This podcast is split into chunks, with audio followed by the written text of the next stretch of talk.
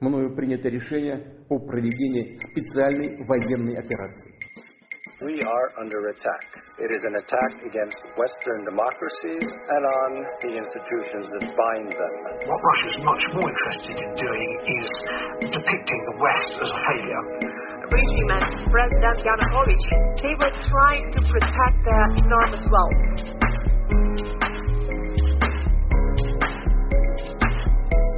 This is Kremlin File. Welcome, everyone, to Kremlin File, and a big, huge welcome to Francis Farrell of the uh, Kiev Independent, a war reporter, okay, that uh, is keeping us all informed on what is happening on various fronts, not just on the battlefield, but also you know, at home. Hi, Francis. Welcome. Hi, it's great to be here. Thank you for coming. Yeah, thank you, thank you uh, especially for giving us your time, Francis, which I know is very precious. Okay, these days, Francis, I if I uh, remember correctly, uh, you had just come back uh, some time ago, maybe from Bakhmut, if I'm not mistaken. Correct? Yeah. So not from the, the city itself, because the, yeah. the city limits are the city know, limits. occupied by um, by Russian forces, but just from the, the front line in that area. In, in Ukraine, they call it the Bakhmut uh, direction, I guess. Uh, so from front lines near the, the flanks, and also just yeah, right right up against uh, where the city itself is, because since the Russians took it, um, they took the last streets of, of this city that doesn't really exist anymore in May. Mm. Um, since then, it's actually been the Ukrainians moving forward around that area. Yeah. What what can you tell us a little bit about from your experience there? But I'm sure that you've gone other times, know, as well. Can you tell us a little bit about the conditions and also the morale of mm-hmm. you know the the Ukrainian forces and what's happening? Yeah, it's a, it's a good place to start, I guess, because that was um, my I guess strongest impression that I felt that I needed to write about the most uh, from that area. It can get a bit repetitive if you if you go out on these frontline trips and you just write that this you know these soldiers are still fighting as they have been doing for for 18 months. But it was an interesting time to go because uh, everyone's watching the counteroffensive, of course, which is going on um, mostly in the south towards uh, Zaporizhia Oblast. We're all we're all keeping an eye on that, but in Bakhmut, around that area, Ukraine is also moving forward, but unlike the southern front line, where it's a lot of these new uh, brigades that have been trained in NATO countries and equipped with the Western equipment, going forward in this super high stakes, all all or nothing kind of battle. Around Bakhmut, you have the units that have been there for a long, long time. So at least at least since winter, some of them over a year, just in that one area fighting. So these are really Ukraine's veteran, hardened kind of brigades and units that are fighting there. And, and they bring a very interesting perspective because they uh, see the war in a very different way to what we see in the news cycle, where we kind of tend to fixate upon um, big movements back and forth, the big idea of, of a counteroffensive. Whereas for them, it's true, they have the initiative now. And so there is that optimism. So we're going forward and, and, you know, in, in a few weeks, in a few months, you know, we could be the ones, uh, threatening to take Bakhmut again. But on the other hand, um, they they see it very much not through uh, any kind of rose tinted goggles uh, in terms of this being the big push and, and victory is, is on the horizon or something like that. For them, it's more of the same, the same grind that they've been going through, uh, for, for months. And if, you know, the fact that they're attacking now rather than defending, it, it, it doesn't necessarily make their life any easier in the sense. We, we remember the winter when it was this brutal attack uh, from Russian forces, especially Wagner, these human waves, these prisoner troops moving forward. Um, and defending against that was obviously very hard, but attacking is also is also hard. It's potentially even harder because you have to go forward against uh, fortified positions through minefields, um, and the casualties you take are potentially higher as well. And then you have to hold those positions against counterattacks, against artillery. And so, yeah, for them, it's it's in a sense business as usual. Um, and and you can really feel that in in your conversations that that you have with with the guys there and and as for morale, it, again, it, it, paints a very interesting picture about where we are in the war and, and where we could be in the future because, um, again, they've been here for months, potentially over a year. Many of them haven't really got a chance to to be, uh, you know, to, to have a rest. Some of them get a chance to get a few days vacation, maybe 10 days. They go back and see their family, maybe less. Um, but their unit as a whole, you know, you would normally expect after that amount of intense fighting that they would be at some point rotated. At some point, they would spend a bit of time in the in the rear to to rest and recuperate.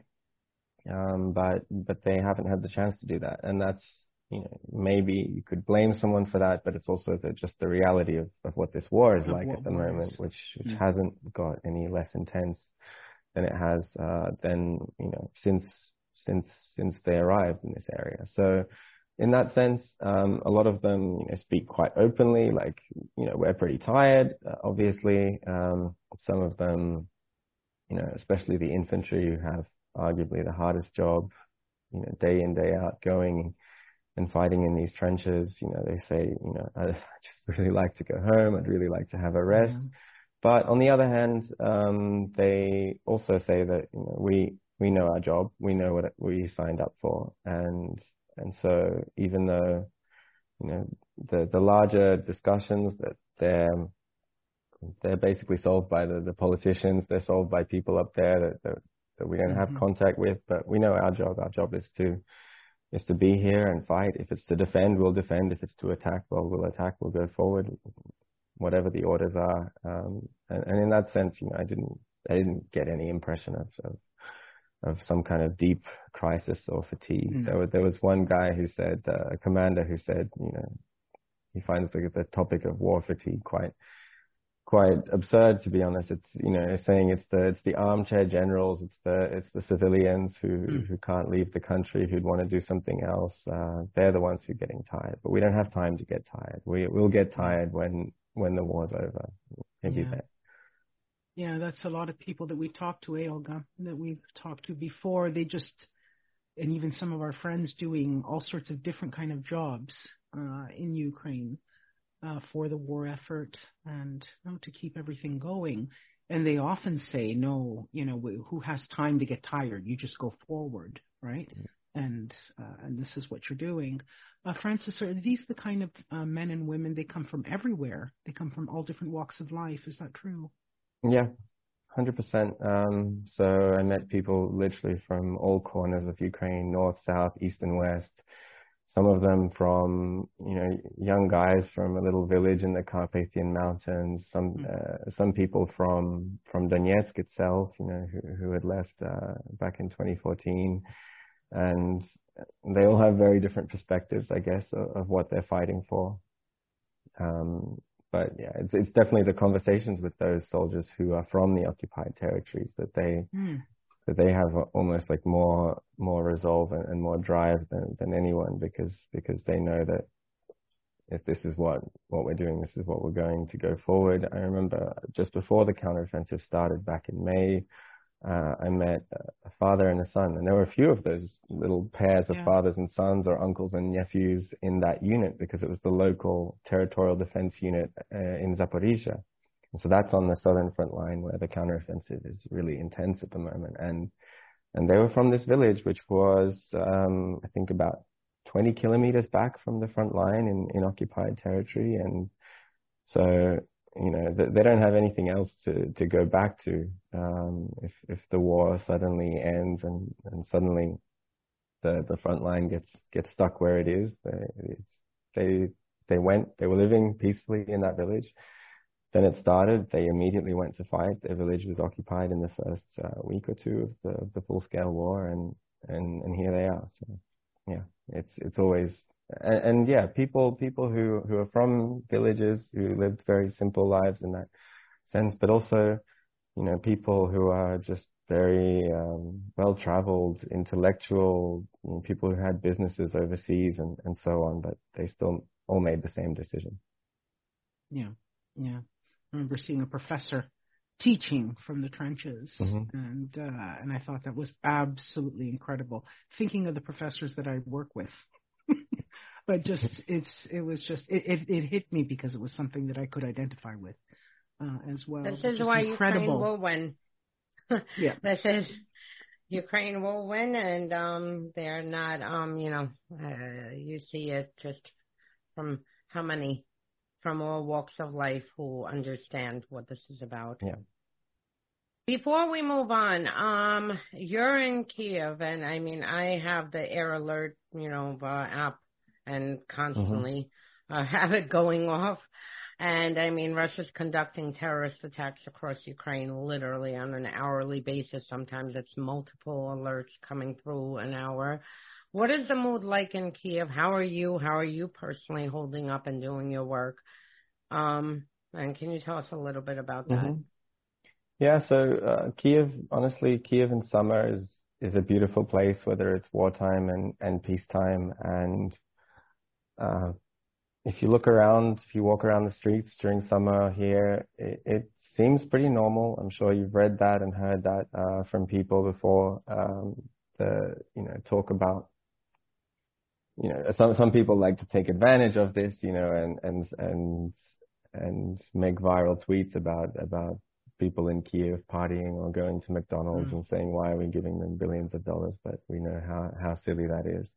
Um, so yeah, on on the surface it it looks pretty normal. Obviously, um, it's a well-known fact that Kiev is the most is the best defended uh, city when it comes to air defense. So uh, we're lucky in the sense that even if there is a, mass missile strike here, it's very very unlikely that you know that anyone will be hurt. Um, well, I mean, some people are hurt regularly, but but that's just a, a few a few at a time, and, and most of those missiles uh, get shot down. It, it was it was really intense back in May for some reason. Um, They decided to lob missiles at us here basically every day. I remember I was coming to this office uh, one day during you know in the middle of the day and bright daylight. I was on on the the call for our weekly meeting, which I was trying to get to a bit late, and suddenly I hear explosions. I hear the alarm straight after the explosions, and I look up and I see these. Um, I'm pretty sure they were the Patriot missiles. They were, you know, flying up and one after the other and knocking um, Russian ballistic missiles out of the sky. And everyone was popping out of their cafes and and looking up. Some people running in. Some people making the stupid decision to to film it. Um, which can get you in big trouble here, of course. Um, but uh, yeah, in the last few months, it's a few weeks, I would say it's been pretty quiet. About a week ago, there was there was uh, one more big attack which woke me up at around 3:30, and a friend of mine actually, uh, one of the missiles was shot down right over his his building. So he, uh, yeah, win, on one side his windows were all blown out and cars were on fire and and so on. Uh, but he he was okay because he was on the other side, uh, thankfully. But yeah, personally, for me, when when this kind of thing happens, I find it hard to get myself out of bed and go to the metro or or or something else. I guess because that's that's because I have a bit of a different understanding of, of risk and danger, having been to frontline areas where you hear explosions all the time, and there's a much mm. higher level of risk just because of the distance you are to to the Russians. So closer you are, the more they can hit you with, and and air defense is not going to stop an artillery shell. So I'm I'm quite used to that. You know, you can argue that's a good or a bad thing that I'm used to it and a bit desensitized. Um, so when it comes to strikes on Kiev, I'm I'm not too too shaken up. But it is, of course, yeah. You you you do sit up and realize when you hear something that is as loud as as what you would have heard near Bakhmut or something, and and it it definitely keeps that in your mind. Nice. Mm. Thank you for that. Now, um, moving on. Um, we saw U.S. and Europe delay um, uh, weapons deliveries, and they were negotiating and going back and forth. Should Ukraine have long-range missiles? Should they have tanks? And literally, it was like a several-month delay until uh, these systems were approved.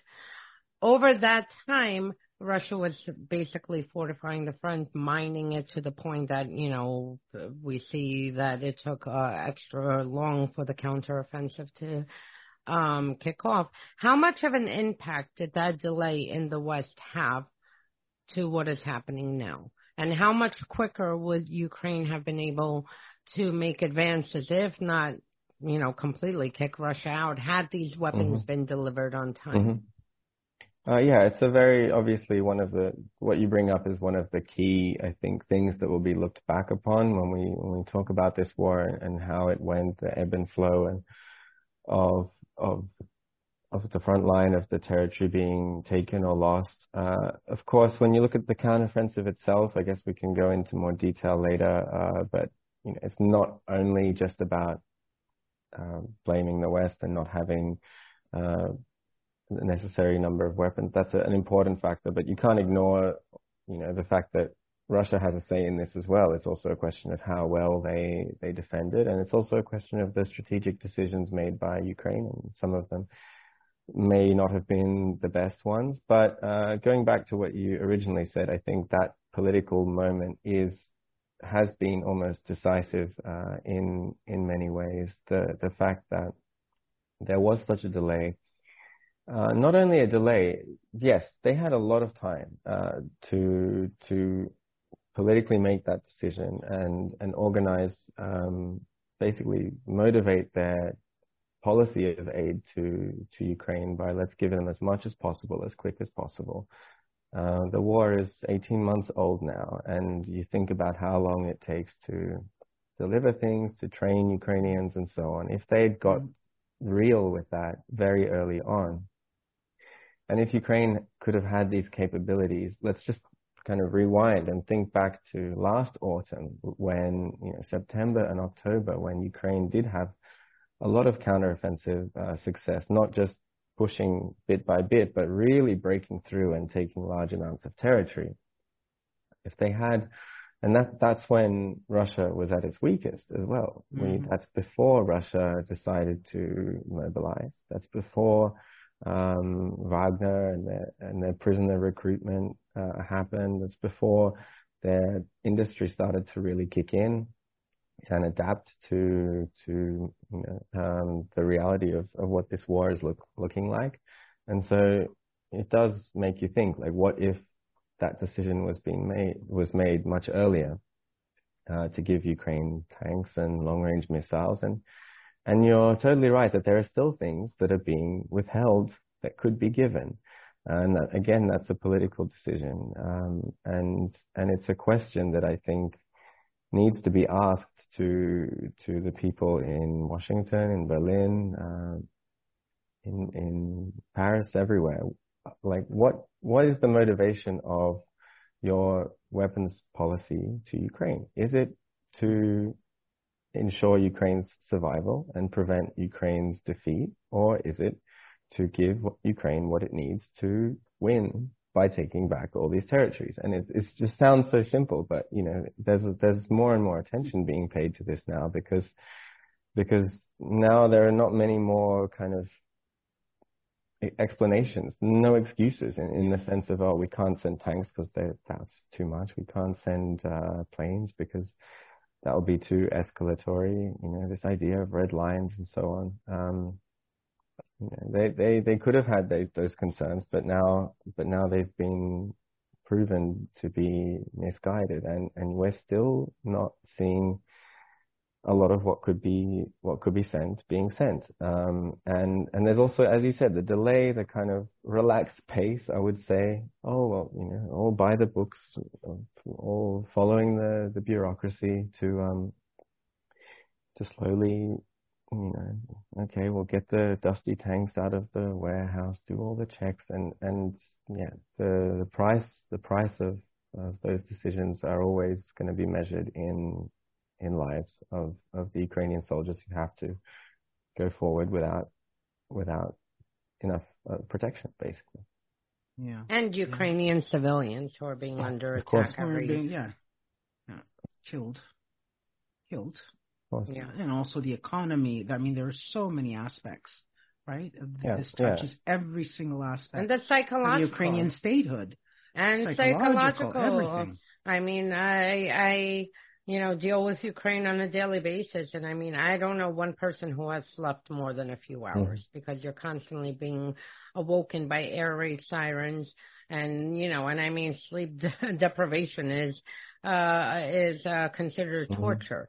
And this is what is happening on a daily basis, and not to mention what's happening with children who hear a thunderstorm and Mhm. for the rest of their life are going to think that's, mm, you know, uh, bombs coming. Animals, elderly. I mean, it's just even the psychological effect. Uh, it's going to take, you know, Ukrainians a very long time to to to mentally get better after this is finished. Yeah, it's funny you mentioned the thunderstorm because that that, that really is what it is. Uh, when when you hear that, um, everyone looks around and they have the same, you know, whether they've been close to the front line or not, you know. Well, if you're in Kiev, you've heard these loud explosions, uh, whatever happens, and and yeah, it's it's a worry. I mean, people think in Kiev it's it's pretty safe, but but there are still people who who really get kind of anxious and, and panicked by this, and and will be will be for a long time. Uh, not not to mention what it's like for people who who have uh, trauma from being under occupation as well, um, from from being much closer to the front line. Um, you know, uh, I, people ask me how I'm doing, but even though I've been close, I- I've honestly been quite lucky not to have anything really nasty happen to me, and and I just can't imagine what it's like for for people who have. Um, it, it, it changes you in in a in a very deep way. Yeah. Yeah. I wanted to move maybe closer to the front line, okay, for a moment, Mhm. Francis. Um, you opened, you said something before uh, that Russia was at its weakest in the fall of 2020, and we've 2022. seen, sorry, 2022. sorry about that. Um, 2022 going into okay the winter. Uh, basically, we wanted to know a little bit about okay how the troops we had seen and the Russian troops themselves were quite disorganized in the beginning. Then we've seen, as you said, this breakthrough right in Mhm. uh, the fall of 2022. Uh, what first of all, what is the latest on you know the Russian, let's say, situation? Okay, at, the front lines, and um, has there been an increase or a slowdown of weapons that are getting to them over the past several months? So it's a good question, and it's it's one of the I guess the biggest unknowns that will potentially decide, you know, where we will stand uh, when this counteroffensive culminates. And you know, military jargon is this term of, of culmination. Every offensive has to have a culmination point. Eventually, it happened in the in the in the autumn last year, and and so that's I guess one of the most important unknowns in terms of understanding uh, how far Ukraine can make it before before that point uh, is reached, because uh, we see changes on the map, uh, but that's just a very small fraction of of the whole story of what's happening. There's the biggest question, and this counts for both sides as well, is the question of attrition of uh, of how how their what what side has lost how much uh, in terms of personnel, in terms of equipment, and ammunition, and how how much they'll be able to keep going forward. So uh, with the Russians, again, we we have the data from the general staff every day. They post about Russian losses, and it's debatable about how um, obviously how accurate that can be. Although if you look at it relatively over time, if you look at, for example, the, the Russian personnel losses that Ukraine posts every day, uh, you can see that it more or less matches up with, with what we see on the battlefield. So when, when they were kind of doing these human wave attacks in, in winter and things were getting really dire, they they were losing almost up to a thousand uh, men. That's wound, dead plus wounded um, every day. So now the figures are around 500, uh, 600. So um, you know you, you can tell that from from those numbers that there is an increased intensity of uh, Ukrainian artillery fire. You can see how perhaps these uh, new tranche of uh, cluster munitions from the US have been put to use uh, very well uh, by the Ukrainians. We also see a higher, uh, a much over the counteroffensive, we've seen a much higher rate of artillery losses um, from on the Russian side not just from the general staff data, but from also a lot of a lot of videos we see coming in. We see uh, Ukraine using FPV drones and the HIMARS munitions that they've saved up a lot. So so there, there's a method to this, and and although yeah, it's difficult to say the exact casualties of, of either side at the moment. Um, during this counteroffensive, and it's really hard for Ukraine because they're facing not only soldiers but all these mines and so on. Um, you can you can see that uh, the Russians are suffering losses too. The big question is is are those losses high enough, and is the overall kind of damage being done to to the Russian side high enough to uh, initiate some kind of collapse, whether it's a, a local collapse, uh, a rout, uh, uh, or something like that. And it's it's hard to say at the moment. I'm quite uh, not. I wouldn't say pessimistic, but just just cautious about this um, because yeah. For example, we see we see units. Uh, occasionally, we see evidence of a paratrooper unit being moved around from one area to another. Mm-hmm. If we talk about the Bakhmut uh, advances that Ukraine's being made, uh, as I said, that's kind of separate in a way from the southern counteroffensive, which is the big strategic push, but uh, it's also done with the aim of drawing a lot of Russian forces away from defending the southern front line. And um, you could you could see that effect at the start, but um, it, there's always a, a different possible explanation that you can have, but it's a positive one and a negative one. If you see troops being moved from one area to another, it, it can seem like, oh, they're potentially in a bad shape and, and they need to plug the gaps here. But another commander in the Bakhmut area, he was saying, well, we've seen a lot of much higher quality Russian units come in to our area recently.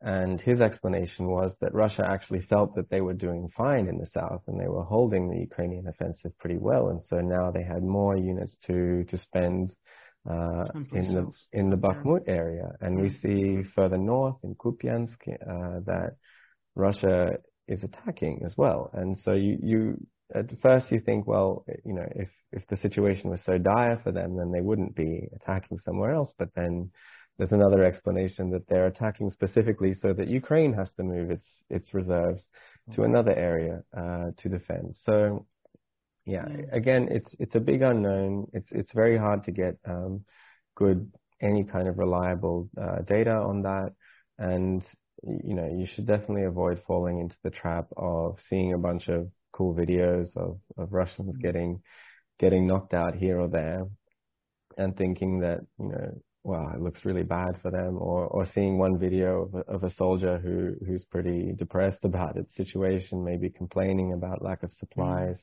And that's that's the the one thing I talk about. Like just avoid taking these little snippets and and vignettes and and making conclusions about the overall um, situation. Again, as I said, that's I think the most important thing for for how this counteroffensive ends up. For me, um, the fact that Ukraine's moving forward still and seeming to commit more and and and they're quite positive about it, it suggests that there's a reason they're doing that. So they they see the situation a lot better.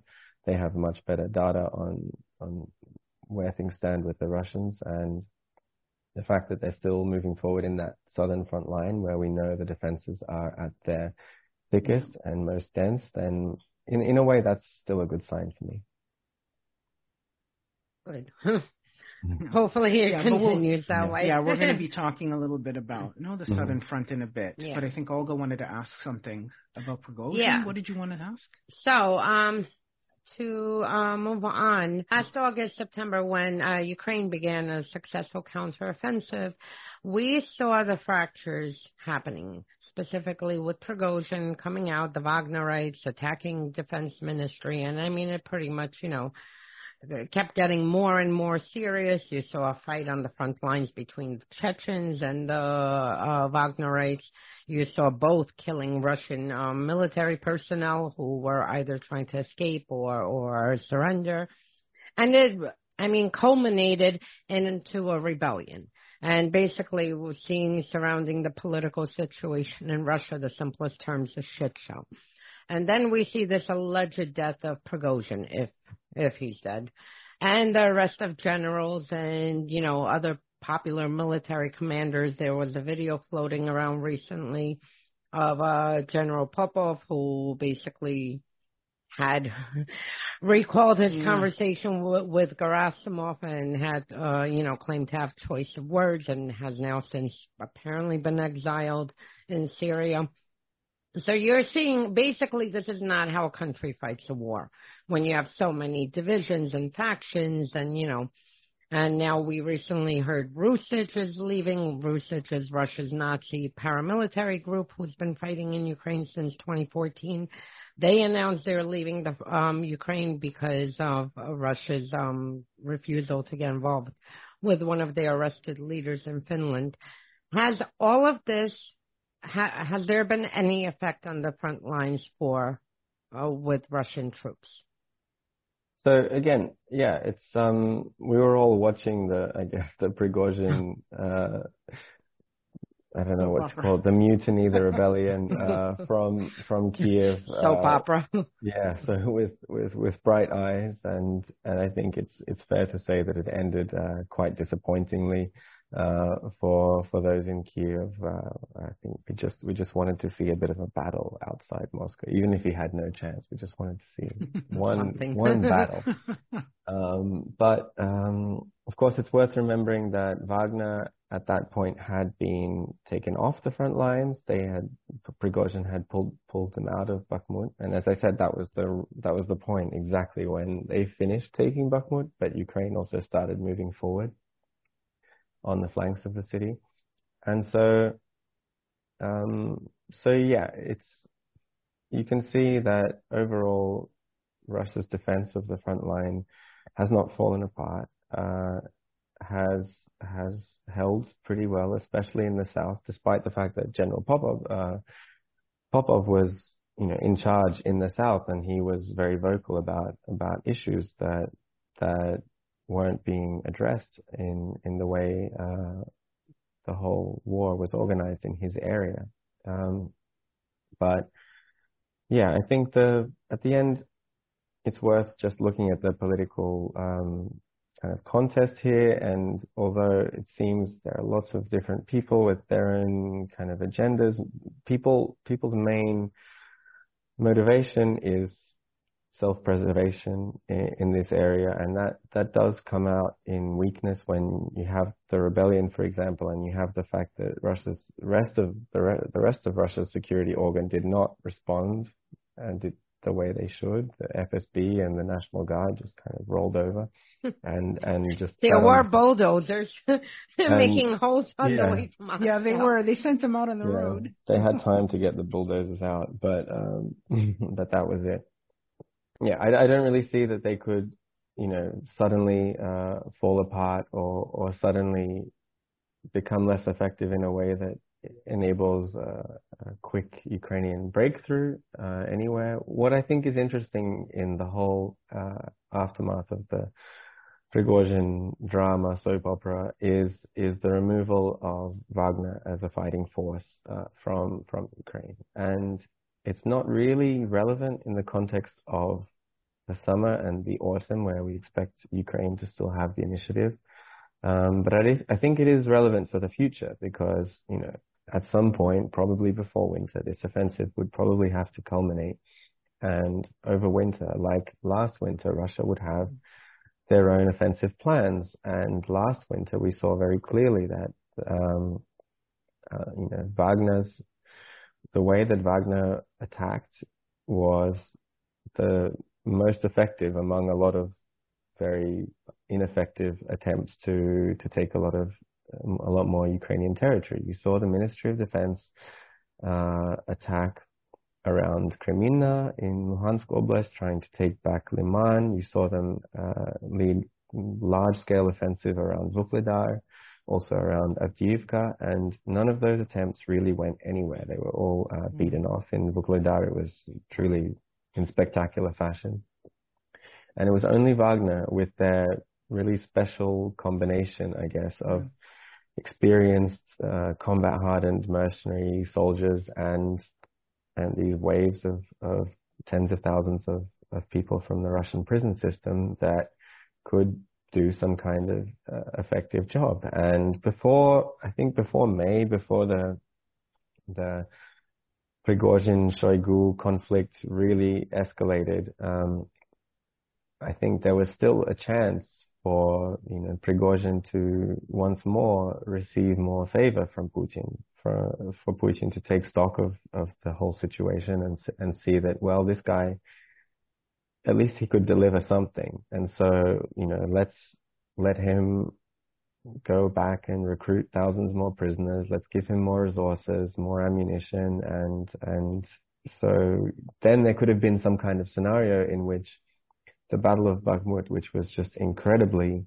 brutal, incredibly painful. I think now looking at the statistics, easily the largest single battle, single engagement anywhere in the world uh, since the Second World War in terms of casualties. If he could repeat that again somewhere else, whether it was Avdiivka or Vuhledar or somewhere else, you know, that, that would have been bad news for Ukraine. And it's probably a good thing that they've been pushed out of the picture now. Excellent. Good. Bye bye. Good riddance. yep. Good riddance.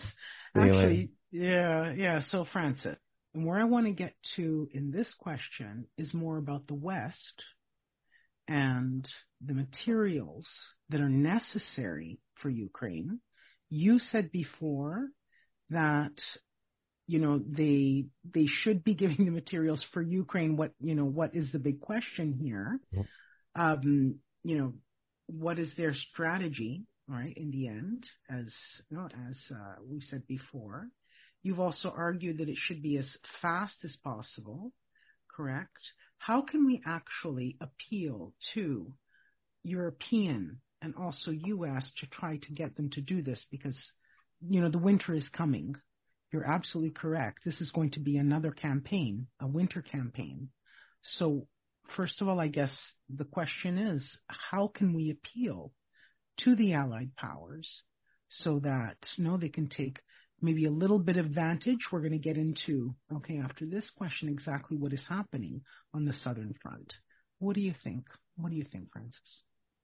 Personally, I mean, I, I, don't know about a specific public advocacy strategy on, on whose mm-hmm. part. I mean, Ukraine, I think, under Zelensky and, and their diplomats have done uh, a great job so far with, with what they could do. But I think the overall line of argument for for the European population as a whole is is first and foremost for them to understand what the nature of Putin's Russia is, and in in the sense that it's it's 100% an aggressive uh, fascist regime, basically filling out all the characteristics of of of fascism, um, which is looking to conquer and conquer territory and, and basically draw those lines, you know, draw the dots and, and not give any room for for some kind of strange uh, realist kind of Russia hmm. apologetic uh, propaganda discourses talking about you know how this is our um, strategic partner or how that we owe them something for defeating the Nazis in, in World War II. I mean, obviously, people in Eastern Europe get it. I won't talk about Hungary, but um, mm-hmm. people in, in Poland and the Baltic states, Czech Republic, Slovakia, you know, they all get it because they remember.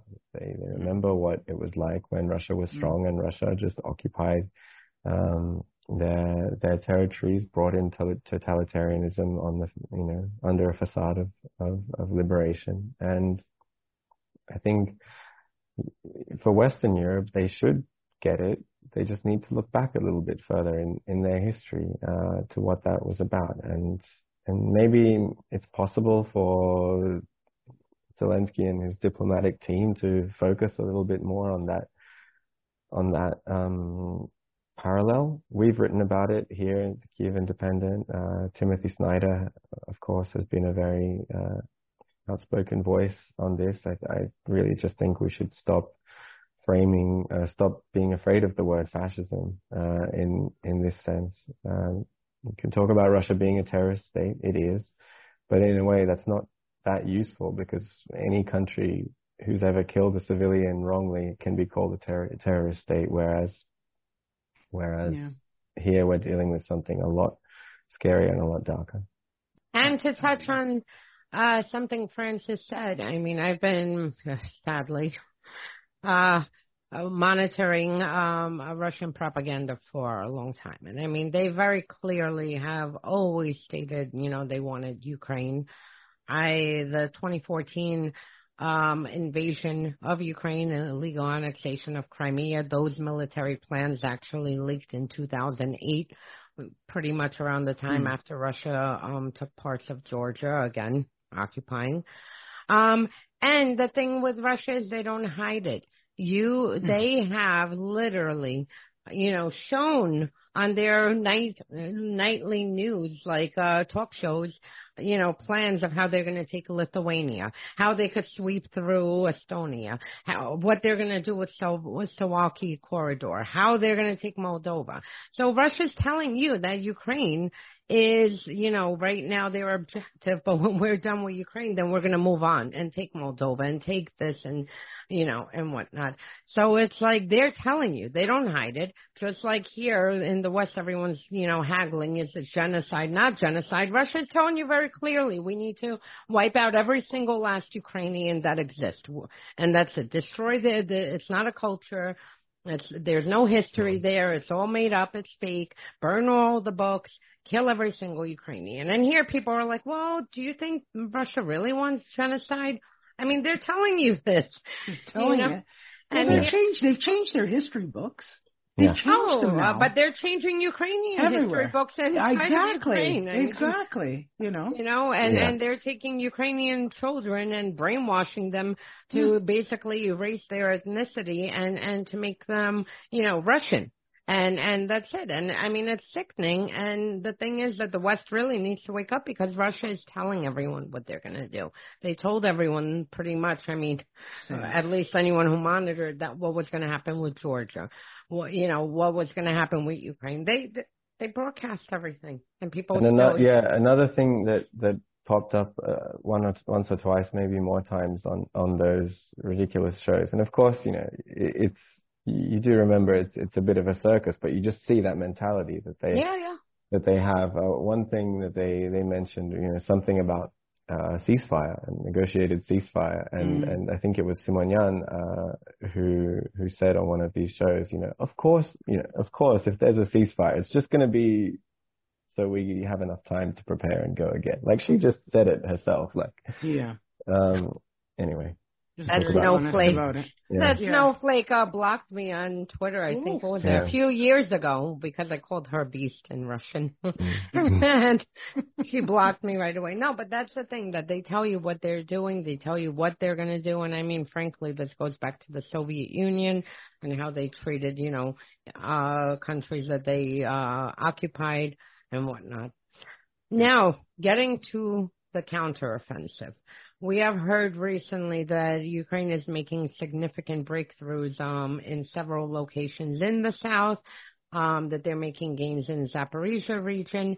What do you see happening, and where do you think is it going? And is it going to be um, pretty much a repeat of what we saw last uh, September, where Ukraine was able to take back a lot of territory in lightning speed? Mm-hmm.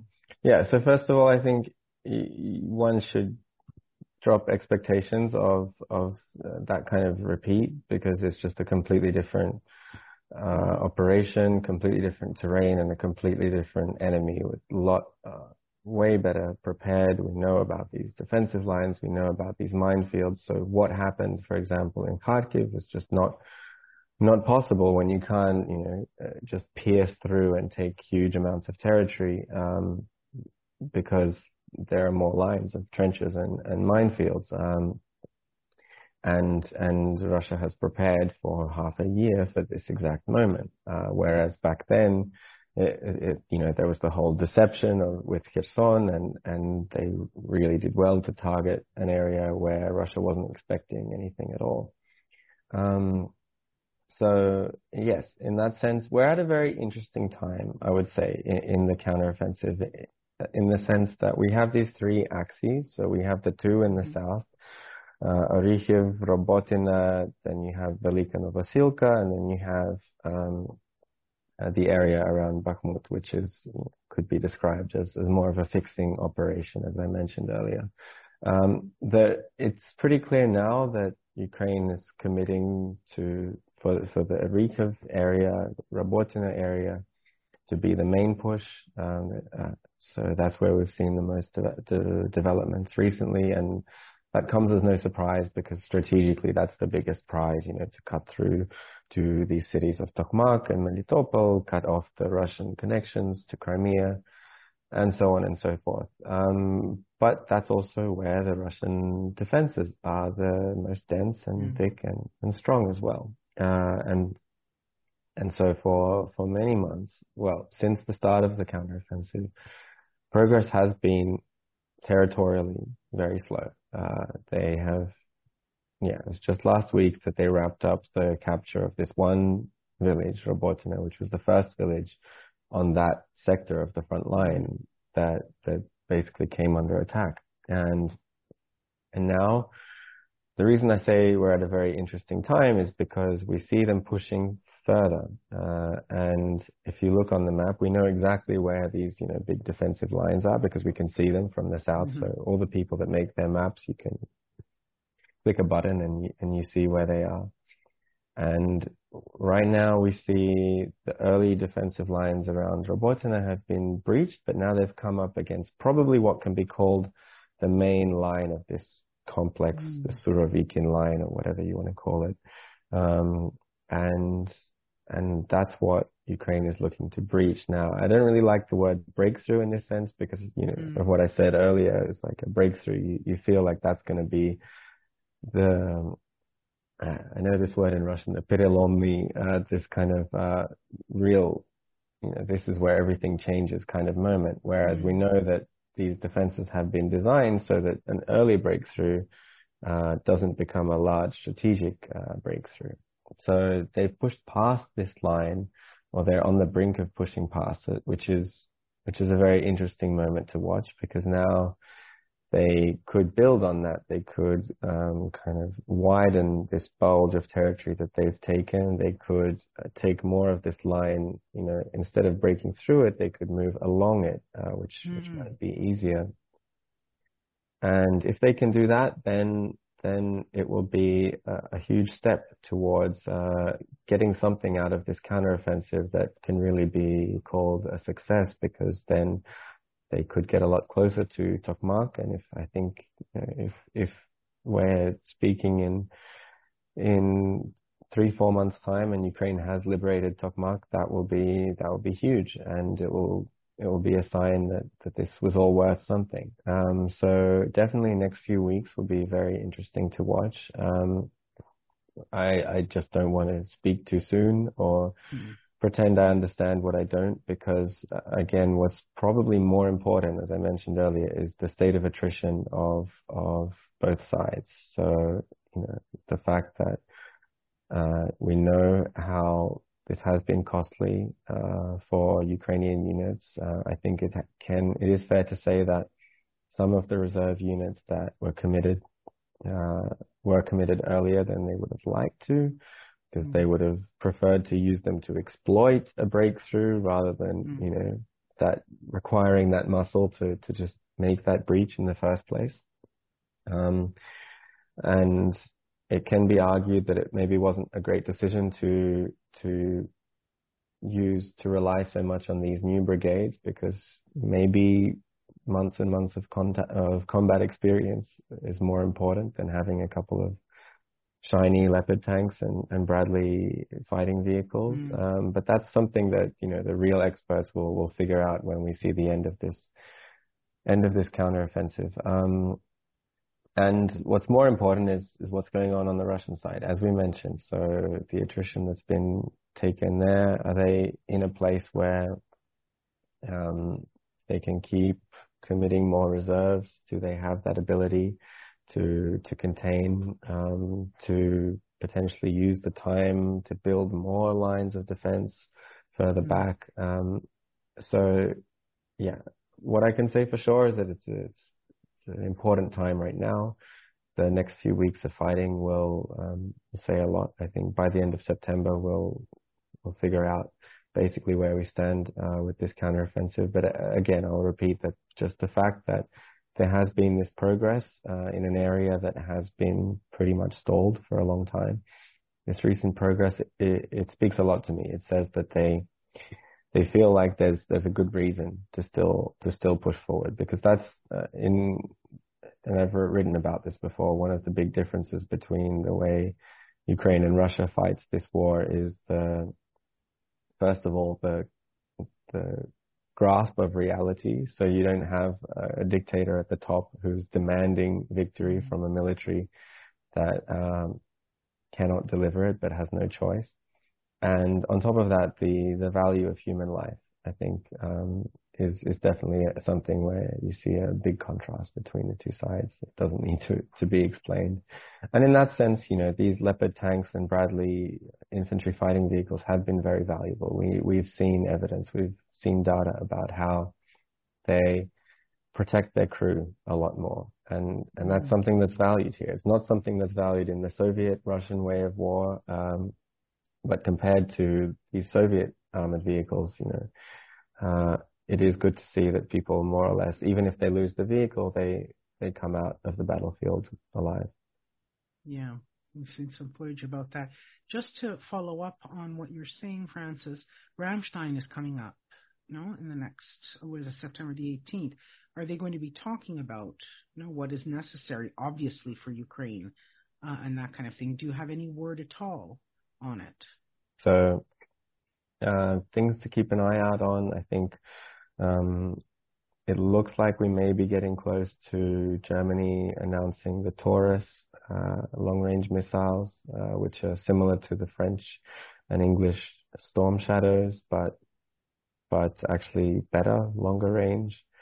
Um, so it will be interesting to see what Ukraine uh, can do with that. Um, I still don't understand why the American ATACMS long long range missiles haven't been mm. provided yet. It's the mm. biggest no brainer in my view. But but even with those things, you know, again, it's you have to be cautious about expecting uh, those kind of systems to completely uh, change the game. Mm. Uh, we know Ukraine's gotten better. They're developing their own long range missiles and drones and they've been starting to use them pretty well. Um, but from what I uh, can tell you honestly, in the war um, at the moment, the most important resource and weapons are shells, maybe drones as well, and and and people. Um, the kind of battles that we're seeing, the kind of wars that we're seeing, that's that's the most important thing. Of course, tanks and and uh, you know, helicopters, planes, long-range missiles, logistics, they're all very important. But just when it comes to that brutal numbers game, that that war of attrition, that that's that's the most important thing. Okay, so drones, shells, and people. Speaking of mm. which, before I let you, uh, Olga, okay, wrap this up. Um, in early June, okay, uh, we saw a secret and very strange, can we call it that, uh, joint operation was carried out between Hungary and Russia. I don't know if you have any information on this. It was 11 uh, Ukrainian soldiers that, after being held in captivity, okay, um, for an unknown amount of time, uh, were then moved from Russia to Hungary did do a little uh, joint investigation with a colleague from Radio Free Europe about about some of the more de- the some of the more murky details about that. Uh, it was a bit after the, the, the story had died down in the news cycle, which was uh, a shame because it was so many questions left unanswered. How could this have happened? And the Hungarian government kind of got away with pretending that they didn't have a role in this, where it was just impossible in every way possible to to not have a role. And it was announced by the deputy prime minister, the, the second most powerful, in, well, the second, yeah, after Orban in in the country. Um, saying that yeah we did it. I did it. And and the maltese church helped with logistics. And then out comes the foreign minister and said no this was an agreement between the two churches and we had nothing to do with it. Um, mm. so again it's just i mean it's not a surprise um, when it comes to to hungary having the yeah, having the, the, the motivation to do this, uh, I think the, the conclusion to our piece was that uh, obviously they, they were definitely involved and they probably had an idea in their mind that they could spin this as some kind of uh, political win where Budapest is playing the role of of uh, mediator, of negotiator, and also helping the Hungarians, uh, Hungarian minority people in Ukraine, which has always been a sticking point for them. Yeah. Um, but uh, they lost control of the narrative, and very quickly they were in damage control because everyone else looked around and said, "This is this what is ridiculous that that yeah. you had a, a, role in this whatsoever," and they they just mm-hmm. denied it, and and slowly the story died down. I think at one point the Ukrainian spokesman for the military intelligence said that they had information that they were planning uh, a second such transfer, but I think maybe that was in the works. But I think that the way it was reacted to, not at all positively, uh, just, probably okay. probably just turned them off that idea. No, yeah. no, no. Unlike well, the Pope, yeah. who doubled down, by the way, yeah. on his on his remarks. But anyway, let's let's skip ahead. Yeah. It just I hear Hungary, I hear the Pope, and it's it's just it's a mere. Well, I, I don't understand what. We'll put up the story um, on our uh, show yeah. notes, and and um, you know, and I I mean, when it comes to Hungary, it's Putin's puppet Orban. Yeah. so yeah. I I expect everything and anything from him. He's uh, getting very close to being Lukashenko. So yeah. um, and I actually am worried um, and something to monitor going forward towards our elections. I'm worried um, how that Hungary will be used as as a point of attacks on U.S. elections and elections across Europe. Um, Russia in 2016 yeah. did it from themselves using their operatives. 2020 decided to shift to Ukraine, use their Russian agents inside of Ukraine, and now I'm worried that we're going to see mm-hmm. Hungary for 24. Um, to wrap uh, this up, there are discussions of F-16s. It looks like they're finally going to be sent a year and a half after the fact, but it looks like they're getting their U.S. has committed to training um, F-16 pilots. Um, we've had several European countries who said they will deliver F-16s. How much of a difference will it make on the battlefield? Will Ukraine be able to get um, control of their um, sp- airspace and disrupt Russian attacks? And then, lastly, um, last winter, we saw Russia's strategic terrorist, you know, strategy of specifically targeting power plants and making sure that Ukrainians are left without water and heat and electricity in the coldest, most brutal, you know, days of winter. Do you see Russia repeating this um, strategy this year? And do you think Ukraine is better prepared to protect um, itself this year than it was last year? So uh, on F-16s, I think um, it's not uh, a very, I would say, yeah, eccentric opinion to say that it's not uh, really going to impact the battlefield in the short term. We know how long this takes. We know Denmark's plan of giving a few at the end of this year, a handful more next year, and and a handful more in 2025. Um, and so far it's Denmark, uh, Netherlands, uh, Norway has said they'll give some, but we don't know details yet. Uh, so this is a long road, and it's a long road for Ukraine's air force, which has been obviously very, very badly mangled by, by this war, although it's still functioning. I saw planes outside Bakhmut, which was nice to see. I'm pretty sure they were ours. Um, no, I, I, am sure. Um, but, uh, it's a long road and, and at the moment, Ukraine still, its military still fights using a Soviet style doctrine based on land warfare, uh, based on artillery, armored vehicles and infantry.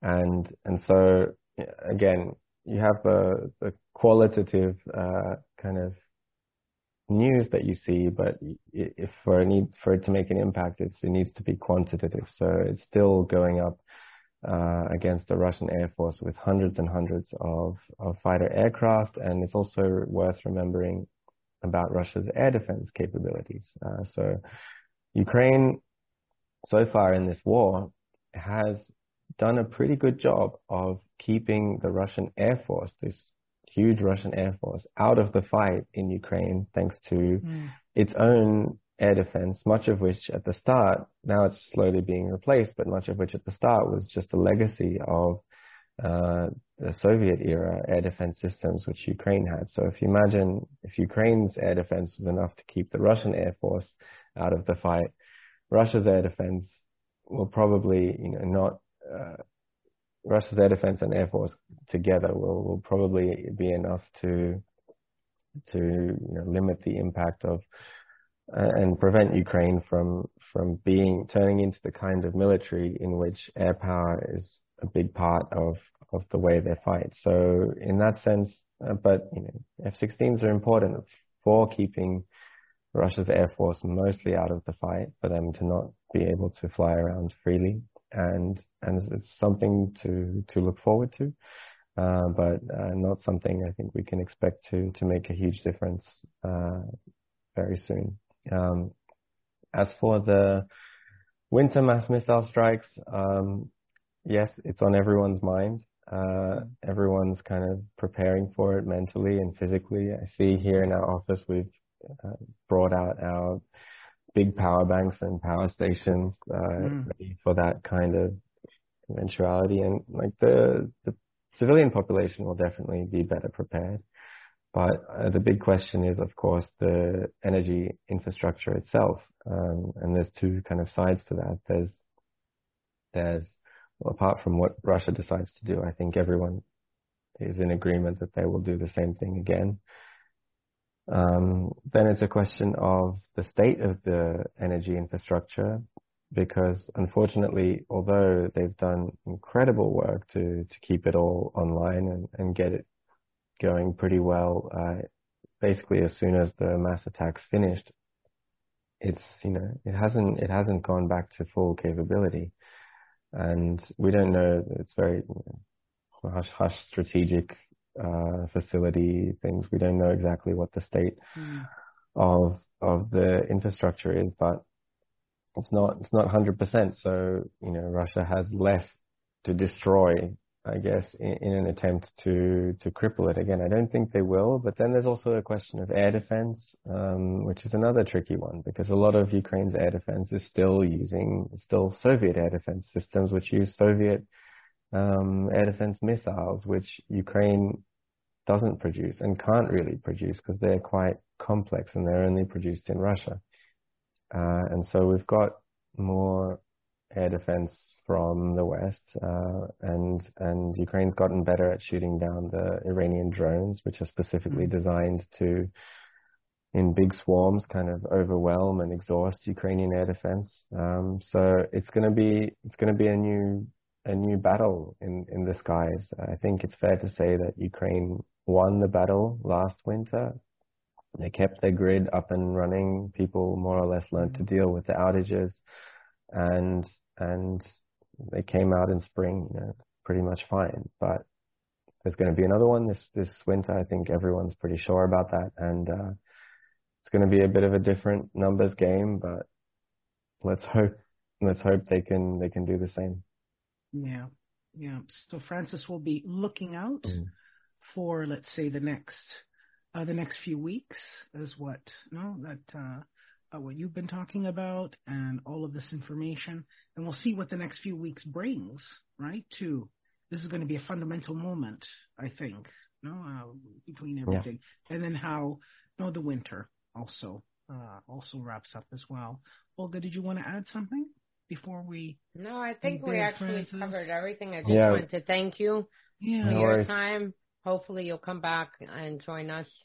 Um, hopefully, uh, you know, as we see more results of, of mm-hmm. Uh, mm-hmm. what's happening on the front lines, and hopefully, um, Russia's front lines will collapse. Yeah. And I think uh, mostly I think I will just repeat Francis's, um, you know, very important statement that the U.S. and Europe must stop saying we're going to support Ukraine for as long as it takes, and and switch their thinking that we're going to do as fast as possible to get everything yeah. that is there so we can end this war. And so there's, you know, an ending because right now, long as it takes, okay, a decade, years, months. Yeah, what are we talking what is, about? Yeah. Exactly. So I mean, yeah. the Washington, if you're listening, Washington and and hmm. uh, Germany, speed up the delivery systems. Yep. Let's wrap this up. Let Ukraine, you know, get its back, a country back as quickly and, as possible. Exactly. That's right. For regeneration and reconstruction, right, which is necessary. Yeah. Thank, Thank you, Francis. Francis. Thank no you. worries. Thank you. Thank you for having me. Thank you for the work you're doing. And um, yeah, stay in touch, definitely. and let me know definitely. if you come to Kiev. Great. Okay. Have a great day. Hi, everybody. If you enjoyed this podcast and you'd like to help us out with our independent work, please subscribe to Kremlin File on Substack and on our YouTube channel. Kremlin File is hosted by Olga Lautman and me, Monique Camarra. Our production team is headed by Maddie Kaparov and theme music by Oreste Camarra. So please, don't forget to visit our Kremlin File Substack for links to our socials and to wherever you'd like to listen to podcasts.